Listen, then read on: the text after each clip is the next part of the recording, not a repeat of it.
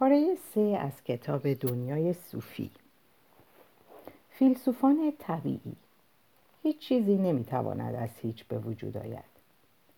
بعد از ظهر که مادرش از کار برگشت صوفی روی تاب نشسته بود. داشت درباره امکان ارتباط میان درس فلسفه و هیلد مولر کناک فکر می‌کرد. دختری که کارت تبریک تولد ارسالی پدرش به دستش نخواهد رسید. مادرش از آن سر باغ صدا زد. صوفی یه نامه داری. نفسش بند آمد. صندوق پست را کمی بیش خالی کرده بود. نامه حتما از فیلسوف است. به مادرش چه بگوید؟ تم ندارد. شاید نامه عاشقانه باشد. صوفی نامه را گرفت. بازش نمی کنی؟ دنبال بهانه ای میگشت مادر آدم مادر آدم بالا سرش ایستاده باشه. اون وقت نامه عاشقانهش رو باز کنه. بذار مادرش گمان کنه نامه عاشقانه است. اینم مکافات داره ولی بهتر از اونه که مادرش بفهمه. با مردی کاملا غریبه فیلسوفی که با اون قایم موشک بازی می‌کنه در مکاتب است. نامه یکی از اون پاکت های سفید کوچیک بود. صوفی رفت بالا اتاق خودش. پاکت رو باز کرد و سه پرسش تازه در برابر خودش دید. آیا نوعی جوهر اولیه وجود داره که همه چیز از اون ساخته شده؟ آیا آب می‌تونه شراب شه؟ چگونه ممکنه از خاک و آب و قورباغه زنده به وجود بیاد؟ سوالها به نظرش احمقانه رسید با این حال تمام شب در فکر اونا بود فردا در مدرسه هم هنوز به اونها میاندیشید و اونا را یک یک در ذهن میکاوید نوعی جوهر اولیه که همه چیز از اون ساخته شده مگه ممکنه؟ اگه چنین جوهری وجود می داشت چطور می‌تونست ناگهان مثل گل یا فیل بشه. همین ایراد به پرسش دوم یعنی امکان تبدیل آب به شراب وارد بود. صوفی تمثیل آب شراب آب شراب کردن حضرت عیسی رو خونده بود ولی اونو هیچ وقت به معنای تحت الحفظی نگرفته بود. و اگر عیسی واقعا هم آب و شراب کرده باشه این معجزه بود یعنی چیزی که به طور معمول نمی‌توان انجام داد. صوفی می‌دونست که نه تنها در شراب بلکه در همه چیزهای بالنده مقدار زیادی آب وجود داره. با این حال اگه 95 درصد خیار رو هم آب تشکیل بده باید چیز دیگه ای نیز در اون باشه چون خیار خیاره نه آب. و بعد, از و بعد می‌رسیم به موضوع قورباغه. این معلم فلسفه انگار کرم قورباغه داره. صوفی می‌تونست بپذیره که قورباغه ترکیبی از خاک و آبه به شرط اون که خاک رو دارای مواد گوناگون بدونیم در اون صورت ترکیب خاک و آب بعید نیست. بتونه قورباغه به وجود بیاره. یعنی بگیم خاک و آب سبب شدن تا امکان به وجود اومدن تخم قورباغه و نوزاد قورباغه فراهم بشه. وگرنه از جالیز کلم هر چقدر هم آب بخوره قورباغه نمیرویه اون روز وقتی صوفی از مدرسه به خونه اومد پاکت زخیمی در صندوق منتظر خودش دید. مانند روزهای پیش به درون مخفیگاه خود خزید. برنامه فیلسوفان. با سلام امروز بدون تفره رفتن با خرگوشای سفید و این قبیل حرفا مستقیم میریم سراغ درسمون. تصویری بسیار کلی برات ترسیم می‌کنم از شیوه اندیشه مردم درباره فلسفه از زمان یونان باستان تا به امروز. اما مطالب رو به ترتیب بررسی می‌کنیم. از اونجا که اکثر فلاسفه در عصری دیگه و شاید در فرهنگی کاملا متفاوت با فرهنگ کنونی ما میزیستند بهتر از ببینیم برنامه هر کدام چه بود. منظورم این است که باید دید هر فیلسوف به ویژه در پی کشف چیست. فیلسوفی ممکن است بخواهد بداند گیاهان و حیوانات چگونه به وجود آمدند. دیگری ممکن است بخواهد بداند آیا خدایی هست و یا بشر می تواند از روحی فنا ناپذیر برخوردار باشد. وقتی برنامه کار یک فیلسوف را مشخص کردیم راحتتر می توانیم شیوه تفکر او را دنبال کنیم. زیرا هیچ فیلسوفی ذهن خود را به تمامی مسائل فلسفه مشغول نداشته است. حتما متوجه شده ای در گفتگو از فیلسوفان همیشه صحبت از مرد هاست چون فلسفه جولانگاه آنها بوده. زنان در گذشته چه از نظر جنسیت و چه از نظر تفکر همواره مقهور بودند. که البته جای تأسف است زیرا مقدار زیادی تجربه گرانبها بدین سبب از دست رفته است. در قرن حاضر است که زنان برای نخستین بار به راستی بر تاریخ فلسفه اثر نهادند خیال ندارم تکلیف درسی یا مسئله های دشوار ریاضی و یا کارهایی از این قبیل بر عهدهات بگذارم. صرف کردن افعال هم در حوزه کار من نیست. لیکن گاه به گاه تمرین های کوچکی برایت در نظر می‌گیرم. اگر با این شرایط موافقی شروع کنیم. فیلسوفان طبیعی. فلاسفه اولیه یونان گاه فیلسوفان طبیعی خوانده می شود چون بیش از هر چیز در جهان در, جهان در فکر جهان طبیعی و رویدادهای طبیعی بودند پیشتر از خود پرسیدم چیزها چگونه به وجود آمده. امروزه بسیاری برانند که در زمانی باید چیزی از عدم به وجود آمده باشد. این اندیشه در میان یونانیان چندان خریدار نداشت. آنها به دلایل گوناگون گمان می‌کردن پیوسته چیزی وجود داشته. بنابراین مهمترین مسئله آنها این نبود که چیزها چگونه از عدم وجود یافت. از سوی دیگر یونانیان در شگفت بودند چگونه ماهی زنده می‌تواند از آب پیدا شود و چگونه درختان تنومند و گلهای رنگارنگ می‌توانند از خاک بیجان برویند تا چه رسد به کودک از زهدان مادر. فیلسوفها به چشم خود می‌دیدند طبیعت پیوسته در حال دگرگونی است.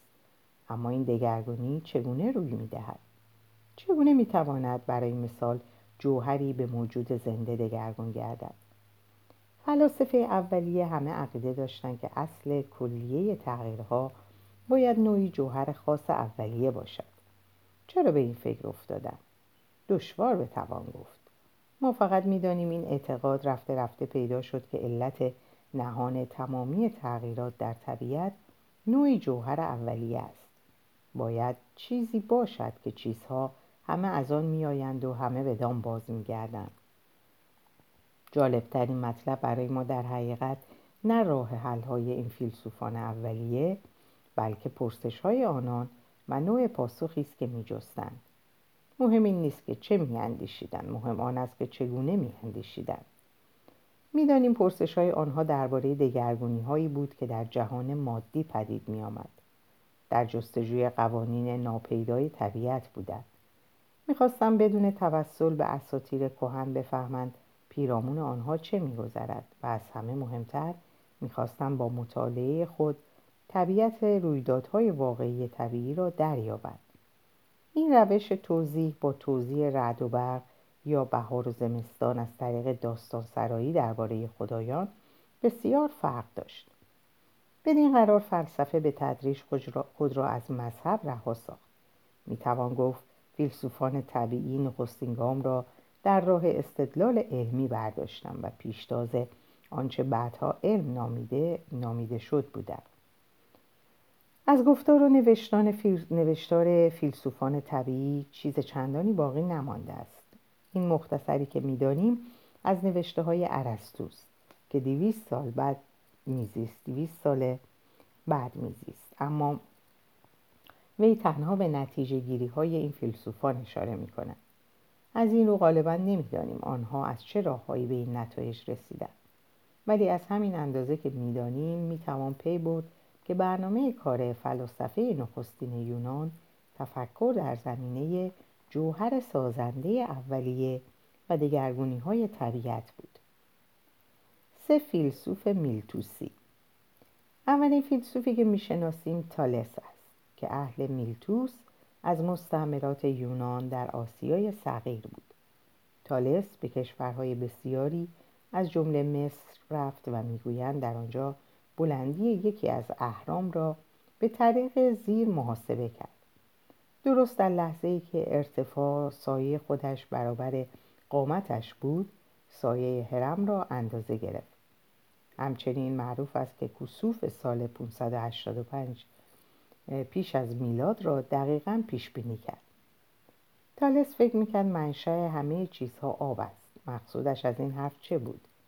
درست معلوم نیست. شاید اعتقاد داشت حیات یکسره از آب پدید میآید و حیات که زائل شد همه چیز باز به آب مبدل می شود در سفرهایش به مصر لابد دیده بود وقتی سیلاب های نیل نیل از عراضی دلتای رود پس می‌رفت کشت شروع به رویدن می‌کرد و باز شاید دیده بود در جاهایی که تازه باران باریده بود کرم و قورباغه پدیدار می‌شد. احتمال می رود تالس به یخ شدن آب یا تبدیل آب به بخار و تبدیل دوباره آن به آب نیز اندیشیده بود. همچنین معروف است که تالس می گفت همه چیز پر از خداست. مقصود او را از این سخن فقط می توان حد زد. شاید وقتی می دید که خاک تیره منشأ پیدایش همه چیز از گل و دانه گرفته تا سوسک و حشره است این تصور برایش پیدا شد که زمین پر از هسته های حیات ریز و نامرئی است. آنچه مسلم است مقصودش خدایان هومری نبود. فیلسوف دیگری که نامش را میشنویم آناکسیمیاندروست است که تقریبا همزمان تالس در ملیتوس میزیست. به نظر او جهان ما یکی از هزاران جهانی است که در لایتناهی به وجود آمده. در آنجا محو می شود معلوم نیست منظورش از لایتناهی چه بود ولی آشکار است به جوهری مشخص از نوعی که تالس در فکر داشت نمیاندیشید. شاید می‌خواست بگوید جوهری که منشأ همه چیز است باید چیزی غیر از همه چیز باشد. و چون چیزها همه متناهیند چیزی که پیش از آنها و پس از آنها میآید باید نامتناهی باشد. و این ماده اولیه نمی‌تواند همین آب معمولی باشد. فیلسوف سوم اهل میلتوس آناکسمین آنا کسیمنس در سال 526 تا 570 پیش از میلاد بود. وی فکر می‌کرد منشأ تمام چیزها هوا یا بخار است.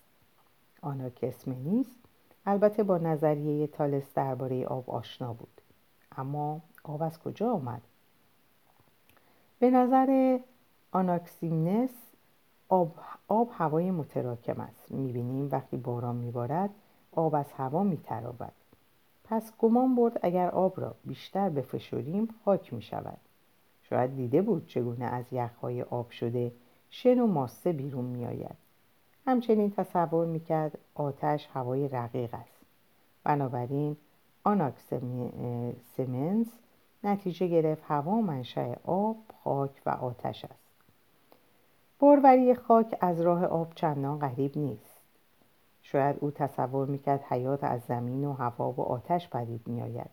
ولی منشأ تمام چیزها هوا یا بخار است. پس او هم مانند تالس بران شد که جوهری نهان وجود دارد که سرچشمه تمامی تغییرات است. هیچ چیزی نمی‌تواند از هیچ به وجود آید. این سه فیلسوف میلتوسی همه باور داشتند که منشأ تمام چیزها نوعی جوهر اولیه است. ولی یک جوهر چگونه می‌تواند ناگهان به چیزی دیگر مبدل شود؟ این را می‌توان مسئله تغییر نامید. گروهی فیلسوف از حدود 500 پیش از میلاد در مستعمره یونانی الا در جنوب ایتالیا پیدا شدند. مسئله تغییر مورد توجه این الایی ها بود. مهمترین این فیلسوفان پارامنیدس از سال 480 تا 540 پیش از میلاد بود. پارامنیدس عقیده داشت هرچه وجود دارد پیوسته وجود داشته. این اندیشه برای یونانیان بیگانه نبود. آنها کم و بیش هرچه را در جهان هست جاودان میپنداشتند. به نظر پارامنیدس هیچ چیزی نمی‌تواند از هیچ به وجود آید و چیزی که هست نمی‌تواند نابود گردد. پارامنیدس این اندیشه را گامی جلوتر نیز برد. گفت تغییر به مفهوم واقعی امکان پذیر نیست. هیچ چیز نمی‌تواند چیزی جز آنچه هست بشود. پارامنیدس البته می‌دانست که طبیعت مدام در حال تغییر است. تغییر یافتن چیزها را با حواس خود درک می‌کرد. ولی این را نمی‌توانست با آنچه عقل می‌گفت توافق دهد. وقتی ناچار شد بین محسوسات و عقل یکی را برگزیند جانب عقل را گرفت. حتما این اصطلاح را شنیده ای که تا به چشم خود نبینیم باور نمی کنیم. اما پارامنیدس چیزهایی را هم که به چشم می‌دید باور نمی کرد. اعتقاد داشت حواس ما تصویری نادرست از جهان به دست می دهند. تصویری که با عقل ما جور در نمی آید. و در مقام فیلسوف وظیفه خود می‌دانست انواع خطاهای حسی را آشکار سازد این ایمان خلل ناپذیر به عقل آدمی خردگرایی خوانده می شود خردگرا کسی است که اعتقاد دارد عقل بشر منشأ شناخت ما از جهان است. همه چیز روان است. هراکلیتوس سال 480 تا 540 پیش از میلاد اهل افسوس در آسیای صغیر از معاصران پارامنیدوس بود. هراکلیتوس تغییر مداوم یا سیلان را در واقع اساسی ترین سرشت طبیعت می دانست. شاید بتوان گفت که هراکلیتوس پیش از پارامنیدوس به ادراک حسی خود اعتماد داشت. هراکلیتوس می گفت همه چیز روان است همه چیز پیوسته در گذره در حرکته هیچ چیز ثابت نیست. پس در یک رود دوبار نمی‌توان پا نهاد. زیرا بار دوم که پا در رود می نهم نه رود همان است که بود نه من. هراکلیتوس تاکید کرد که ازدداد ویژگی, های ویژگی جهان است. اگر هیچگاه بیمار نشویم نمی‌دانیم تندرستی چیست. اگر هیچگاه گرسنه نشویم از سیر شدن لذت نمی‌بریم. اگر هیچگاه جنگی روی نمی‌داد قدر صلح را نمیشناختیم. و اگر زمستان نباشد بهار هم نمیآید. به اعتقاد هراکلیتوس نیکی و بدی هر یک جایگاه ضروری خود را در نظم امور دارد بدون تأثیر متقابل و مداوم این ازداد, این ازداد جهان نابود می شود. خدا همانا روز و شب زمستان و تابستان جنگ و صلح سیری و گرسنگی است. مقصود او از خدا مسلما خدایان اساتیر نبود. خدا الوهیت در نظر هراکلیتوس چیزی بود که کل جهان را در بر می گرفت.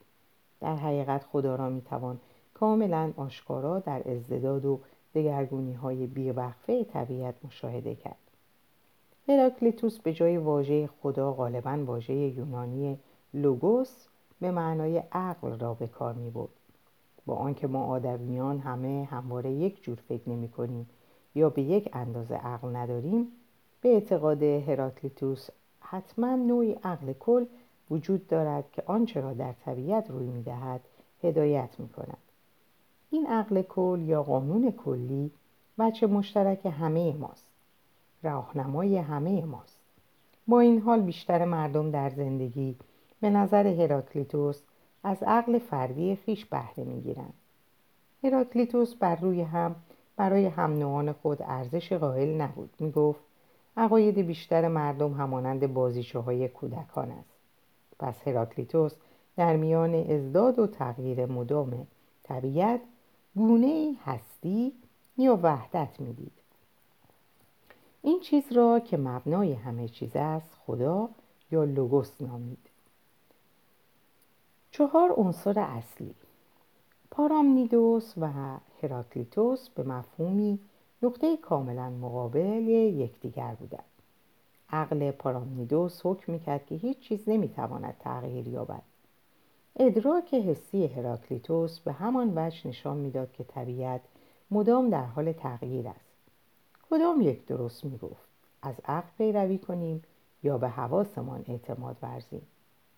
پارامنیدوس و هراکلیتوس هر کدام دو چیز می‌گفتند. پارامنیدوس می‌گفت هیچ چیز نمی‌تواند تغییر کند و بنابراین به ادراک های حسی خود نباید اعتماد کرد. هراکلیتوس از سوی دیگر می‌گوید همه چیز تغییر می کند همه چیز روان است و ادراک های حسی ما قابل اعتمادند دو فیلسوف محال است بیش از این ضد هم باشند ولی حق با کی بود؟ میبایست امپدو...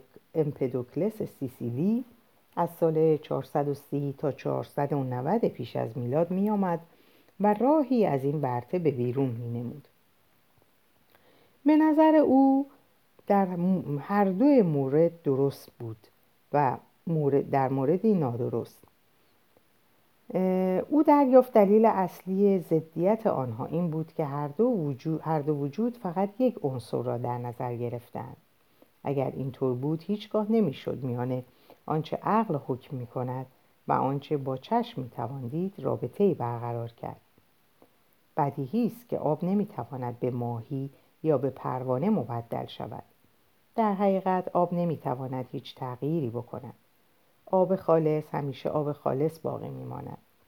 پس پارامنیدس درست می‌گفت که هیچ چیز تغییر نمی کند امپدوگلس در عین حال با هراکلیتوس هم موافق بود که باید به دریافتهای حسی خود اعتماد کرد. باید آنچه را به چشم می‌بینیم باور کنیم. و چیزی که می‌بینیم دقیقا این است که طبیعت تغییر می‌کند. امپدوگلس نتیجه گرفت که اندیشه تنها یک جوهر اولیه را باید از سر بیرون کرد. نه آب به تنهایی می‌تواند به صورت بوته گل و یا پروانه درآید نه هوا. منشأ طبیعت به هیچ وجه نمی‌تواند عنصری واحد باشد. طبیعت به نظر امپدوکلس مجموعه در مجموع از چهار عنصر یا به گفته او از چهار اصل تشکیل شده است. این چهار اصل عبارت است از خاک، هوا، آتش، آب. فرایندهای طبیعی همه ناشی از آمیختن و مجزا شدن این چهار عنصر از یکدیگر است. همه چیز ترکیبی است از خاک، هوا، آتش، آب. منتها به نسبتهای گوناگون. وقتی گلی یا حیوانی میمیرد به نظر امپدوکلس عناصر چهارگانه دوباره از هم میگسلد. این تغییرات را می‌توانیم به چشم خود ببینیم. اما خاک و هوا آتش و آب فناناپذیرند و همواره دست نخورده از اجزای ترکیبی خود باقی میمانند. پس درست نیست گفته شود که همه چیز تغییر می کند اساسا هیچ چیز تغییر نمی کند آنچه روی می دهد این است که عناصر چهارگانه در هم میآمیزند و مجزا می شوند تا دوباره در هم آمیزند. این را می توان با نقاشی مقایسه کرد. اگر نقاش فقط یک رنگ مثلا سرخ در اختیار داشته باشد درختان سبز را نمی تواند بکشد. ولی اگر زرد، سرخ، آبی، سیاه استفاده کند قادر از صدها رنگ گوناگون بکشد. فقط باید آنها را به نسبتهای مختلف با هم بیاموزد. مثالی از آشپزخانه این, این را خوب نشان می دهد. اگر من فقط آرد در اختیار داشته باشم باید جادوگر باشم که با آن شیرنی درست کنم. ولی اگر تخم و مرغ و آرد و شیر و شکر داشته باشم می توانم از انواع مختلفی شیرنی بپزم. تصادفی نبود که امپدوکلس خاک و هوا و آتش و آب را به عنوان اصلهای طبیعت برگزید. فیلسوفهای پیش از او کوشیده بودند نشان دهند جوهر آغازین باید با آب باشد یا هوا یا آتش. تالس و آناکسمنس گفته بودند که آب و هوا هر دو عناصر ضروری جهان مادی هستند. یونانیان آتش را هم ضروری شمردند. آنها برای نمونه به اهمیت خورشید برای زندگی تمام موجودات زنده توجه کردند و از دمای بدن انسان و حیوان نیز خبر داشتند. امپدوگلس شاید سوختن قطعه هیزم را به دقت پاییده بود. چیزی تجزیه می شود و صدای ترختروق آن به گوش می رسد. تف تف می پراند. این همان آب است. چیزی دود می شود و بالا می رود. این همان هواست آتش را هم که با چشم خود می بیند.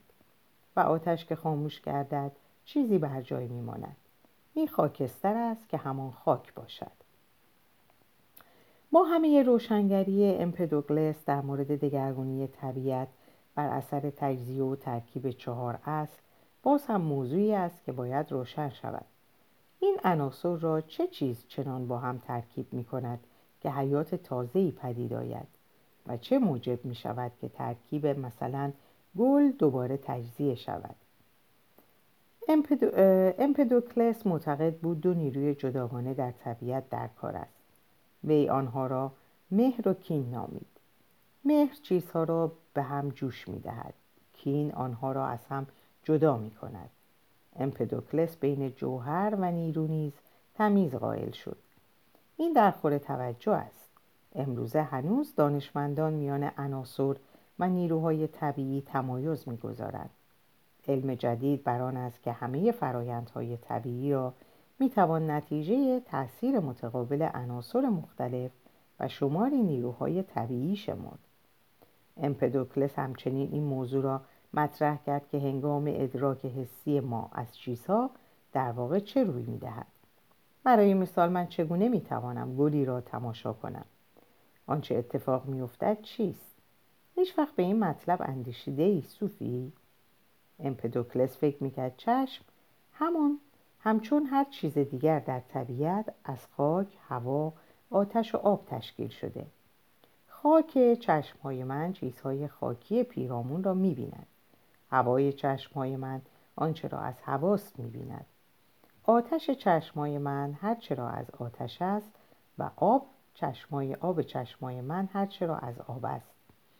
اگر چشمای من یکی از این عناصر چهارگانه را کم می داشت من نمی توانستم تمامی چیزی از هر چیز در همه چیز تمامی چیز طبیعت را ببینم. چیزی از هر چیز در همه چیز. آناکساگوراس سال 428 تا 500 پیش از میلاد فیلسوف دیگری بود که نپذیرفت یک جوهر خاص اولیه مثل آب بتواند به همه چیزهایی که ما در جهان مادی می‌بینیم دگرگون شود. همچنین قبول نمی‌کرد که خاک و هوا و آتش و آب بتواند به خون و استخوان تبدیل یابد.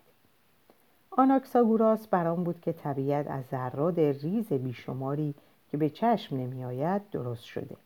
از این گذشته هر چیز را می‌توان به ذرات ریز و ریزتر تقسیم کرد. منتها حتی در ریزترین ذره ها پاره هایی از تمام چیزهای دیگر است. به نظر او اگر پوست و استخوان ما دگرگیسی چیز دیگری نمی بود پس باید در شیری که می نوشیم و در غذایی که می خوریم پوست و استخوان باشد. یکی دو مثال امروزی شاید طرز تفکر آناکساگوراس را روشنتر کند. تکنولوژی جدید اشعه لیزر می تواند تصاویر تصاویر به اصطلاح سه‌بعدی بسازد. اگر از اتومبیلی عکس لیزری بگیریم و تصویر را تکه تکه کنیم در هر تکه آن مثلا تکه ای که سپر را نشان می دهد می توان تصویر کل اتومبیل را دید. این برای آن است که کل تصویر در تک تک اجزای ریز وجود دارد. بدن ما نیز به مفهومی همین گونه ساخته شده. اگر من یک سلول پوستی از انگشت خود بیرون آورم در هر هسته درونی آن سلول تنها ویژگی های پوست من نیست بلکه همچنین نشان خواهد داد که من چگونه چشمهایی دارم رنگ مویم چیست و تعداد و نوع انگشتهایم را و غیره و غیره. در هر سلول بدن ما اطلاعات مربوط به ساختار تمامی سلول های دیگر بدن ما محفوظ است. پس در هر تک سلول چیزی از همه چیز هست. کل در هر جزء کوچک وجود دارد. این ذرات ریز را که چیزی از همه چیز در درون دارد آناکساگوراس بذر یا هسته می نامد. یادت هست که امپودوکلس عقیده داشت مهر عناصر را در تمام بدنها به هم جوش می دهد آناکساگوراس هم نظم را نیروی به وجود آورنده حیوانات انسانها گلها درختها می و این نیرو را ذهن یا شعور خواند. آناکساگوراس علاوه بر اینها نخستین فیلسوف ساکن آتن است که ما از زندگیش اطلاعاتی داریم. وی از اهالی آسیای صغیر بود ولی در چهل سالگی به آتن رفت. در سالهای بعد تهمت خدا نشناسی به او زدند و عاقبت مجبور شد از آن شهر برود از جمله اتهامات او یکی این بود که می‌گفت خورشید خدا نیست بلکه سنگی گداخته و بزرگتر از همه شبه جزیره پلوپونز است. آناکساگوراس به طور کلی به ستاره شناسی بسیار علاقه من بود. اعتقاد داشت تمام اجرام فلکی از همان جوهر زمین ساخته شدهاند و این را از بررسی یک سنگ آسمانی دریافت. همین او را به فکر انداخت که در کرات دیگر هم می‌تواند حیات بشری باشد. همچنین اظهار نظر کرد که ماه نور از خود ندارد. گفت نور ماه از زمین میآید. آناکساگوراس علتی هم برای خورشید گرفتگی یافت. پی نوشت. صوفی از دقت و توجهت سپاس گذارم شاید لازم باشد این بخش را دو سه بار دیگر بخوانی تا خوب بفهمی. فهمیدن همیشه جد و جهد می‌خواهد. اگر یکی از دوستانت بدون هیچ گونه جهدی همه چیز را خوب بداند شاید خیلی از او خوشت نیاید. حل مشکل جوهر اولیه و دگرگونی طبیعت باید بماند تا فردا که سراغ دموکریتیوس می رویم. دیگر ارزی نیست. صوفی در مخفیگاه نشست و از سوراخ کوچکی در لابلای انبوه شاخ و برگها بیرون را نگریست. پس از آن همه چیز را خوانده بود پس از آن که همه چیز را خوانده بود باید میکوشید افکار خود را سر و سامان بخشد. مثل روز روشن بود که آب هیچگاه نمی‌تواند به چیزی جز یخ یا بخار تبدیل شود. آب حتی نمی‌تواند هندوانه گردد چون هندوانه هم آب خالص نیست. ولی اینها را بدان جهت با اطمینان می‌دانست که قبلا به او چنین آموخته شده بود. اگر مثلا نیاموخته بود که یخ فقط آب است آیا به همین اندازه یقین می داشت؟ دست کم ناچار بود برود از نزدیک مطالعه کند آب چگونه منجمد و دوباره زوب می گردد. صوفی بار دیگر سعی کرد شعور خود را به کار اندازد و بدون استفاده از چیزهایی که از دیگران یاد گرفته بیاندیشد. پارمنیدس منکر هر گونه تغییر بود. صوفی هرچه در این باره بیشتر فکر می‌کرد می‌دید به مفهومی حق با او بود. هوش او نمی‌توانست بپذیرد که چیزی ناگهان به چیزی کاملا مختلف تبدیل شود. گفتن این حرف حتما خیلی شهامت می‌خواست.